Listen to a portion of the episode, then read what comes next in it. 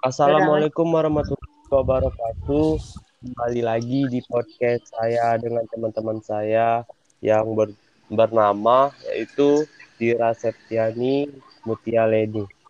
Kali ini kami bertiga podcast demi sebuah konten.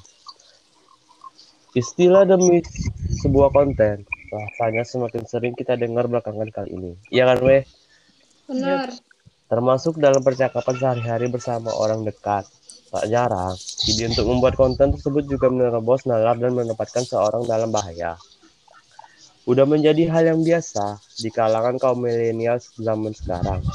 Seperti gambar yang di atas atau gambar yang ditampilkan oleh Pak Mitra kita bisa lihat banyak dari mereka hanya mementingkan sebuah konten dan tidak memikirkan rasa sakit korban yang telah ditinggali oleh keluarga serta kerabat akibat bencana alam. Padahal, identitas nasional kurangnya rasa kemanusiaan dalam segelintir masyarakat Indonesia. Kurangnya rasa empati terhadap satu sama lain dan tidak mencerminkan jati diri nasional. Menurut psikolog Samantha L. Singer, MPSI, setiap orang memiliki dorongan dalam dirinya untuk mencapai sesuatu yang diinginkan, termasuk salah satunya menjadi viral. Contohnya, gambar di atas yang lagi ditampilkan oleh Pak Mista. Menjadi viral punya berbagai manfaat, seperti menjadi terkenal, mendapatkan uang, disukai banyak orang, dan lainnya. Sayangnya, tak semua orang menggunakan cara yang baik untuk mencapai tujuan menjadi viral. Akibatnya, kalau kita tidak bisa membatasi diri terhadap dorongan-dorongan pada menjadi kreatif, tapi justru nyotrik atau membahayakan diri sendiri atau orang lain. Ia menambahkan, orang-orang dengan neutrik cenderung tidak menyadari bahwa sikap atau perilakunya membahayakan dirinya sendiri atau orang lain. Hmm, gimana? Ada kata-kata yang mau ditambahkan atau gimana? Ada pendapat pribadi mengenai gambar di atas kepada Mutia atau yang Dira? Silakan. Oke mungkin dari pendapat saya ya. Saya memberikan pendapat dari segi kewajiban. Kewajiban kita sebagai warga negara yang baik menurut saya dari uh, gambar yang dikasih dosen kita Bapak Mita itu tuh suatu hal yang yang tidak perlu ditiru uh, apa sesuatu yang kegiatan yang tidak terpuji gitu di mana seharusnya kewajiban kita itu yang membantu, apalagi dalam keadaan yang benar-benar sebetulnya harus dibantu banget kan bencana alam yang bukan main-main gitu loh. Ini gunung gunung meletus gitu. Harus ngasih support, dukungan, bantuan ya mungkin dari dana, uh, makanan seperti itu.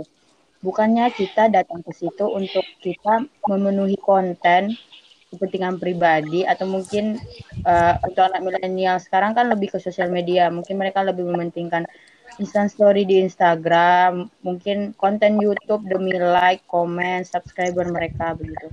Iya. Dan untuk kita seharusnya lebih memberi apa ya untuk kita sendiri lebih uh, wawasannya lebih, lebih ditinggikan lagi gitu wawasan kita apalagi bisa kita bedakan yang mana yang harus kita lakukan dan tidak kita lakukan begitu. Mungkin untuk Dira ada solusi nggak dari gambar di atas, gambar yang udah dikasih Pak Mista? Uh, mungkin ada nih solusi nih ya dari pendapat saya yaitu siapa pun tanpa terkecuali nih dalam hal tolong menolong harus tetap ditanamkan dalam diri kita sendiri. Nah terkhususnya tuh kaum kita ini kaum milenial yang memiliki wawasan yang lebih baik sehingga dapat membedakan hal yang uh, harus dilakukan dan hal yang tidak perlu dilakukan. Nah, menurut saya untuk fenomena demi sebuah konten ini uh, untuk meningkatkan rasa simpati uh, dan peduli terhadap sesama uh, kita. Jadi uh, serta untuk memberi pelanggaran kepada mereka yang melakukan perilaku tidak terpuji seperti yang tadi Mutia bilang itu kan uh, perilaku tidak terpuji seperti demi sebuah konten yang diberikan uh, gambaran oleh Bapak Miftah. Uh, itu saja sih solusi dari saya. Terima kasih.